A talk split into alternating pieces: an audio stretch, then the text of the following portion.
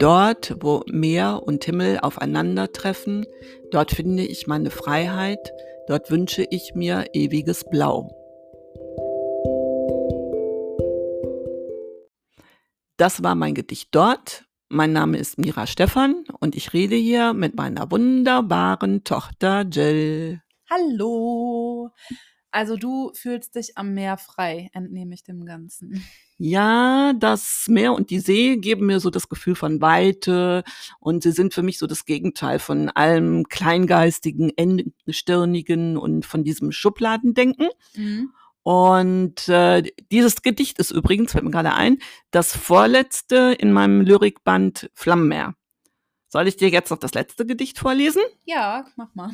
Warte mal, da muss ich mal eben nachgucken, da muss ich mal blättern. Moment, Moment. So, hier, das ist das letzte. Mhm. Auf Wiedersehen, Wiedersehen, wieder, wieder, Wiedersehnen. Und jetzt hast du keine Gedichte mehr für uns oder wie? Haha, natürlich, doch klar. Ich hm. habe noch mehr als 100 Gedichte geschrieben und da geht noch was. Aha. Na gut. ja, Glück. also dieses Gedicht ist halt der Abschluss zu meinen Mehrgedichten. Ah, okay, nee, dann bin ich beruhigt. Dann müssen wir ja unser Intro nicht ändern. Ne? Nein, das müssen wir nicht. Okay. Ähm, jetzt aber mal etwas anderes. Ich habe so eine ganz profane alltägliche Frage. Mhm. Kaufst du deine Sneakers äh, eine, eine ganze oder eine halbe Nummer äh, Schuhnummer größer oder wie sieht das bei dir aus? Ähm, nee, ich kaufe die eigentlich in meiner normalen Schuhgröße. Mhm. Also Nike zum Beispiel ähm, passt mir da immer perfekt. Da muss ich eigentlich nichts größer kaufen. Ja, ähm, ich, ich frage deswegen, also ich habe Sneakers von On und da passen, äh, die passen in Größe 39, also in meiner normalen Schuhgröße, also ganz hervorragend, habe ich auch genug Platz, alles super.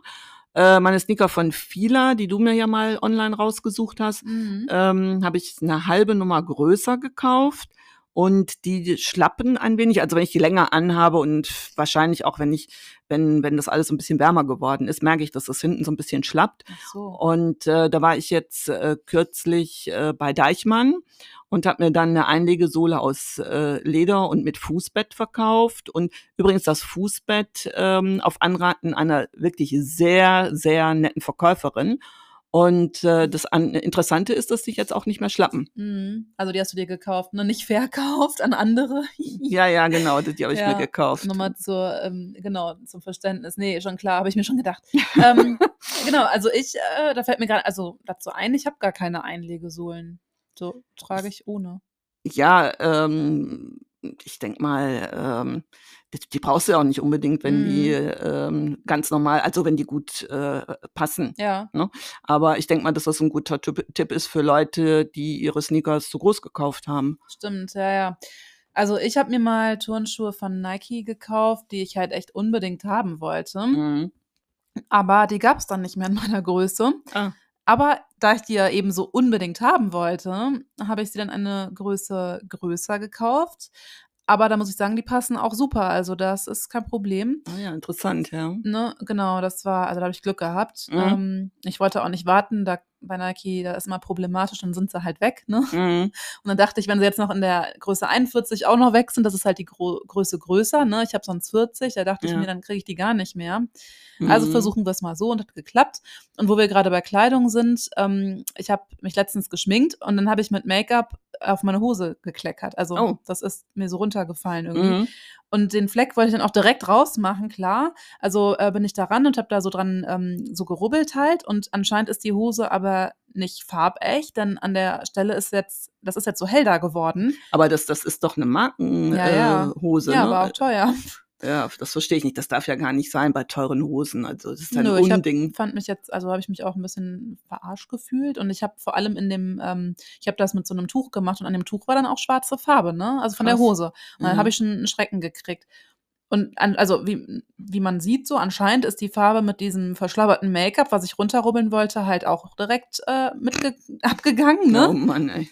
Ja, und ich habe mir jetzt so Tücher gekauft, die man dann mit in die Waschmaschine legen kann. Und mhm. ja, die soll dann diese schwarze Farbe wieder auffrischen. Und ich hoffe, dass das diesen, diese helle Stelle wieder, ähm, ja, wie sagt man, also wieder schwarz macht. Ja, Ja, ah, genau, wieder so, ja, dass das wieder alles gleich aussieht, gleichmäßig ja, aussieht, ja. denn das ist jetzt sehr auffällig, finde ich. Und ja, mal sehen, ob das klappt. Ja, und ich werde dann mal ähm, in irgendeiner nächsten Folge, wenn ich es dann mal versucht habe, darüber dann berichten, wie es Ja. jetzt ausgegangen ist. Ja, das mit den Tüchern kenne ich nicht. Ähm, also ich, ich habe das wohl mal gesehen, ähm, dass es so Waschmittel gibt, was schwarz ist und was Ach dann so. eben äh, schwarze Wäsche auffrischen soll. Ja, Aber das ich mit jetzt gar nicht. ja mit dem Tuch, das äh, kenne ich nicht. Ja, ich habe, es gibt ja Farbfangtücher, die kennt man ja noch eher, dass man Mhm. die jetzt so, wenn man bunte Wäsche wäscht, das dazulegt, damit das nicht so abfärbt. Oder auch diese weißen Tücher, die man Mhm. mit weißer Wäsche. Ja, stimmt. Genau, Genau. das, ja. die soll ja auch die, ähm, diese Weiß, das Weiße auch erhalten, ne?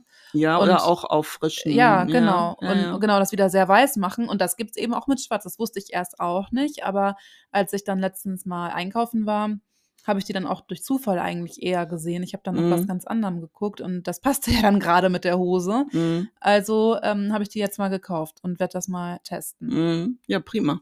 Ja, hoffentlich klappt's. Ja. Das Ja. war dann ein Lifehack, ne? Vielleicht, wenn es funktioniert, dann Ja, gu- schon. Ne? Gucken wir mal. Genau. Du wirst berichten. Richtig, ja. Gut. Ja, dann äh, denke ich, sind wir jetzt soweit und dann kommen wir Ja. jetzt zu unserer beliebten äh, Kulturrubrik Horomakui.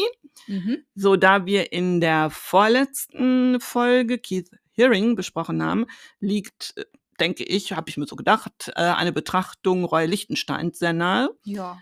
Ausgesucht habe ich mir von ihm das Bild mit dem Titel Maybe oder Girl's Picture, das er 1965 malte und das ich vor Jahren mal im Kölner Museum Ludwig gesehen habe. Mhm. Ähm, aber jetzt übergebe ich lieber an die Kunsthistorikerin in der Familie. Also leg los, Jill. Jo. Also, ähm, Roy Lichtenstein war ein amerikanischer Maler, Grafiker und Pionier der Pop Art. Ähm, geboren wurde er 1923 unter dem Namen äh, Roy Fox Lichtenstein in Manhattan, also New York City. Ähm, und da ist er auch im Alter von 73 Jahren an den Folgen einer Lungenentzündung gestorben. Ja, ich will noch mal kurz was zur Pop-Art sagen. Mhm. Die ist nämlich Mitte der 1950er Jahre, unabhängig jetzt voneinander, in Großbritannien und in den USA entstanden. Mhm. Und die Pop-Art verbindet Kunst und Alltag miteinander. Und elementares Merkmal der Pop-Art sind diese trivialen Motive, die man ja so aus Medien und Werbung kennt. Ja. Und die verwendeten Motive werden dann von den Künstlern oder wurden von den Künstlern aus ihrem ursprünglichen Kontext gerissen, isoliert und somit dann auch verändert. Ja. Und die Pop-Art-Bewegung äh, wollte die Grenzen zwischen hoher und niedriger Kunst lockern. Ähm, das hat ja auch Keith Haring so gelebt, wenn man so will. Ne? Mhm. wie wir das ja auch in unserer Podcast-Folge 45 schon erwähnt haben. Und er hatte die feste Überzeugung, dass nun Kunst für alle da sei. Ja, genau, das stimmt. Und ja, diese Populärkultur hat Liechtenstein, wie übrigens auch Andy Warhol in den späten 1950er Jahren künstlerisch auch inspiriert und ihn vom abstrakten Expressionismus entfernt. Mhm. Und seine Gemälde eigneten äh, sich die Bildsprache der Werbung dann auch an. Ja, ja, ja, das ist, Ja. was ich gerade sagte. Ne? Ja. Genau, und ja, die vielleicht größte Bekanntheit erlangte er für die großflächige Verwendung von Band-Aid-Dots. Also das sind diese charakteristischen Pünktchen, die in Zeitungen und Comicstrips Schattierungen und auch Struktur erzeugen. Aber dazu erzähle ich gleich noch mehr. Mhm, Okay. Also Mhm. nochmal jetzt zurück zu seinem Leben.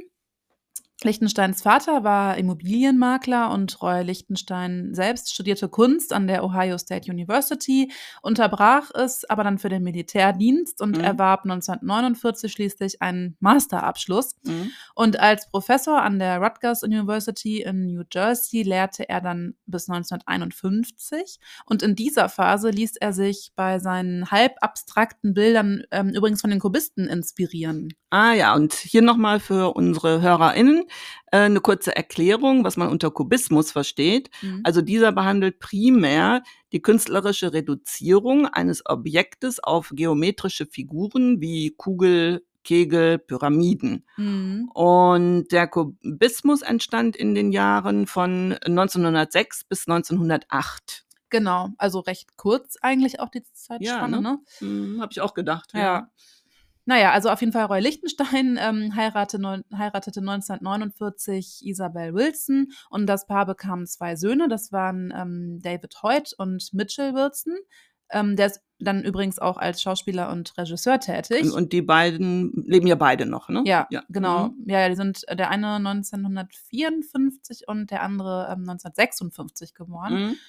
Ja, und ähm, Lichtenstein zog im Jahre 1951 dann nach Cleveland, wo seine Frau eine Anstellung hatte und arbeitete als grafischer und technischer Zeichner sowie auch noch als Designer für Weißblechdosen. Mhm. Und 1967 ähm, wurde die Ehe dann mit Isabel Wilson jetzt ähm, geschieden. Ja. Ähm, wenn ich das noch richtig in Erinnerung habe, war sie, also die Isabel Wilson, doch Innenarchitektin.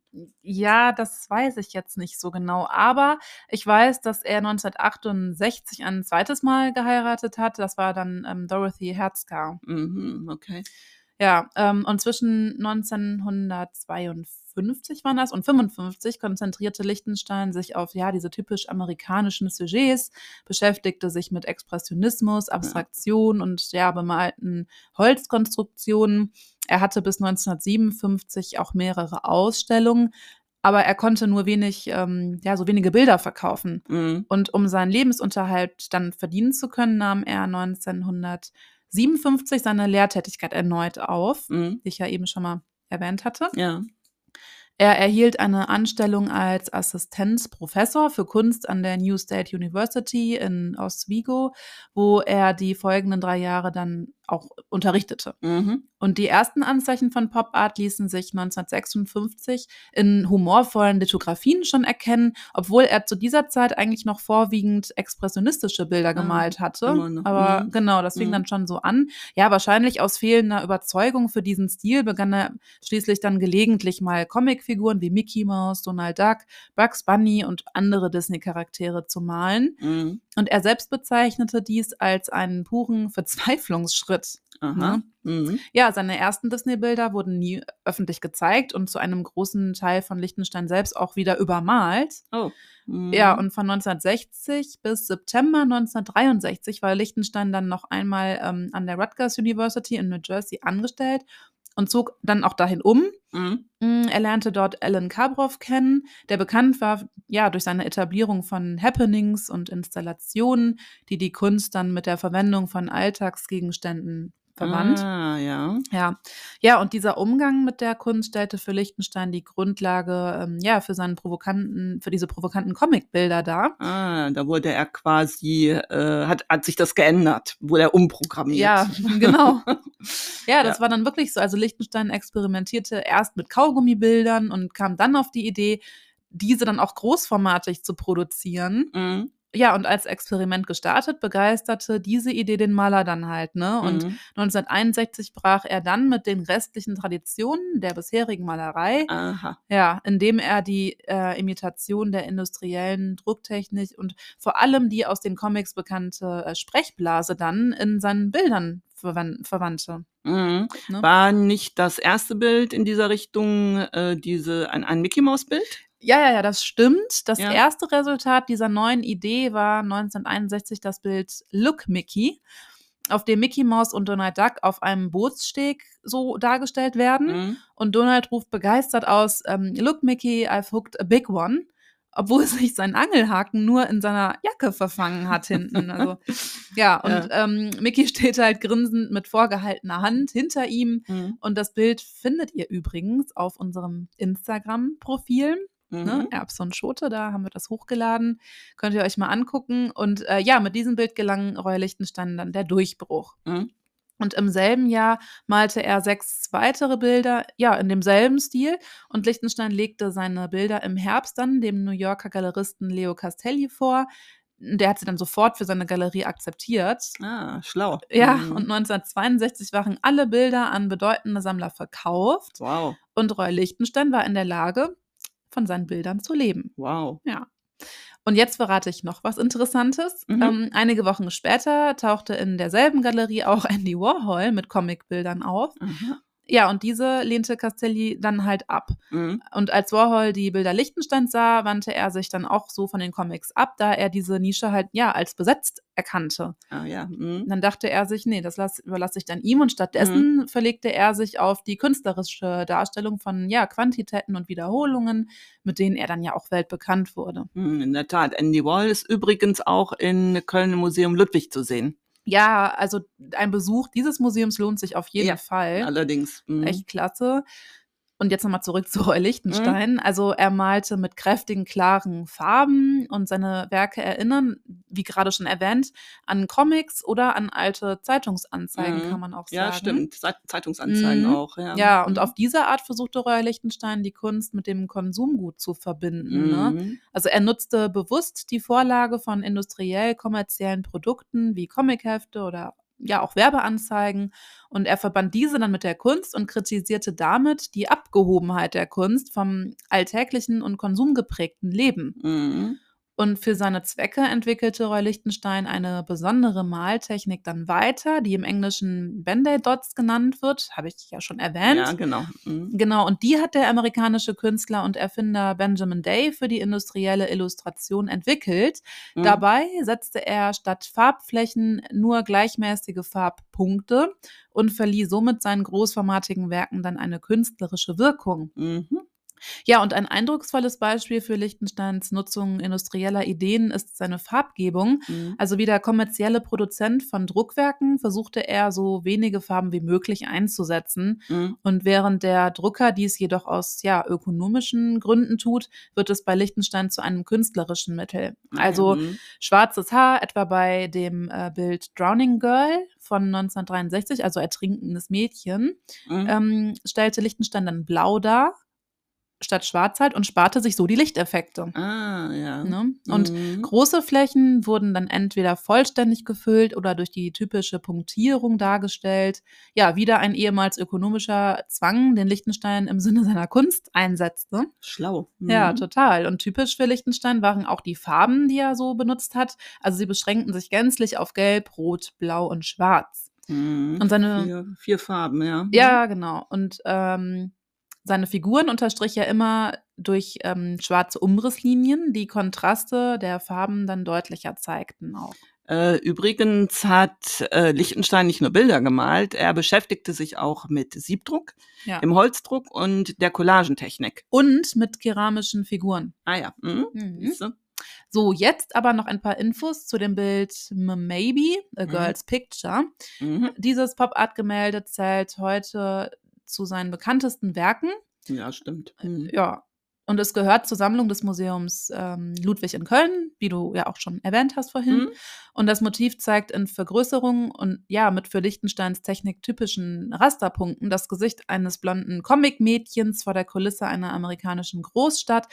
Und in der Denkblase steht, maybe he became ill and couldn't leave the studio. Also zu Deutsch, möglicherweise ist er krank geworden und konnte dann das Atelier nicht verlassen. Mhm. Hier muss ich einschieben, dass Lichtenstein im Februar 1962 seine erste Einzelausstellung in der schon vorhin erwähnten New Yorker Galerie Leo Castelli hatte. Mhm. Seine Bilder waren bereits vor Eröffnung ausverkauft. Super. Krass, ne? Mhm. Ähm, sein Bild Verlobungsring wurde für 1200 Dollar und Blam für 1000 Dollar verkauft. Ja. Die Preise für seine Kunst stiegen also innerhalb kurzer Zeit stark, kann man daran ja, sehen. Allerdings. Ja. Und ja, zurück zu Maybe. Also das Gemälde wurde 1968 auf der Documenta 4 gezeigt, wo es der rheinische Fabrikant und Kunstsammler Peter Ludwig sah. Mhm. Und nach Beendigung der Ausstellung reiste Ludwig dem als unverkäuflich geltenden Bild nach und bot Lichtenstein 1969 in dessen Atelier den von dem Galeristen Castelli geschätzten üblichen Marktpreis. Mhm. So. Aber erst als Ludwig dann den Kaufpreis verdoppelte, stimmte der Künstler dem Verkauf zu. Wow, aber ich meine, das war ja dieser Peter Ludwig, äh, der war ja schon sehr engagiert in der Kunst. Ja. Ne? Und ja gut, er hatte natürlich auch das Geld. Ja, offensichtlich, genau. Aber selbst für 2000 äh, US-Dollar wird sie ja keinen Lichtenstein mehr kriegen. Nee, ne? heute nicht mehr. Ja, oder 2500 Dollar, ja, ja je nachdem. Ne? Genau. Ne? Das Doppelte. Nee. Es ist schon irre, wie sich das entwickelt hat, auch der Preis. Mhm. Ja, mhm. voll. Ähm, und zu dem Bild nochmal, das ist mit Magna-Farben gemalt, die Pigmente aus Acrylharz enthalten. Mhm. Und diese Farben trocknen schnell und matt. Ah ja. Also das ist mhm. schon äh, interessant. Und Magna ist übrigens eine Art Acrylfarbe. Liechtenstein arbeitete gern mit Magna, da ähm, ja dieses mit Turpentine leicht zu entfernen ist. Mhm. Und er war dann der Meinung, Magna zeigt die Farbe besser als die auf Wasser basierenden Acrylfarben. Ach so. Ja, und abschließend möchte ich noch darauf hinweisen, dass das Museum Ludwig 46 Gemälde und Grafiken von Roy Lichtenstein wow. und damit in Europa die wohl größte Sammlung an Werken von Roy Lichtenstein besitzt. Das ist schon echt irre. Also ich kann mich gar nicht mehr daran erinnern, wann ich das letzte Mal in dem Museum war. Ich weiß aber, dass mich die Bilder sehr, sehr beeindruckt mhm. haben. Ne?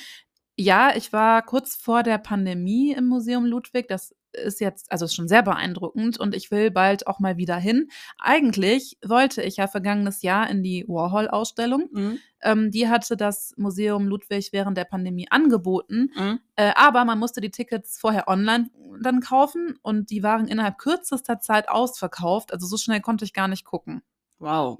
Ja. ja. da müssen wir mal sehen, ob wir jetzt vielleicht im Sommer, bevor die Pandemie womöglich wieder im Herbst schlimmer wird, ja. ähm, ob wir nicht jetzt mal in der nächsten Zeit mal wieder dahin kommen und uns das anschauen. Ja, ja. Ne? das wäre schon, mal wieder schön, ja. Mhm.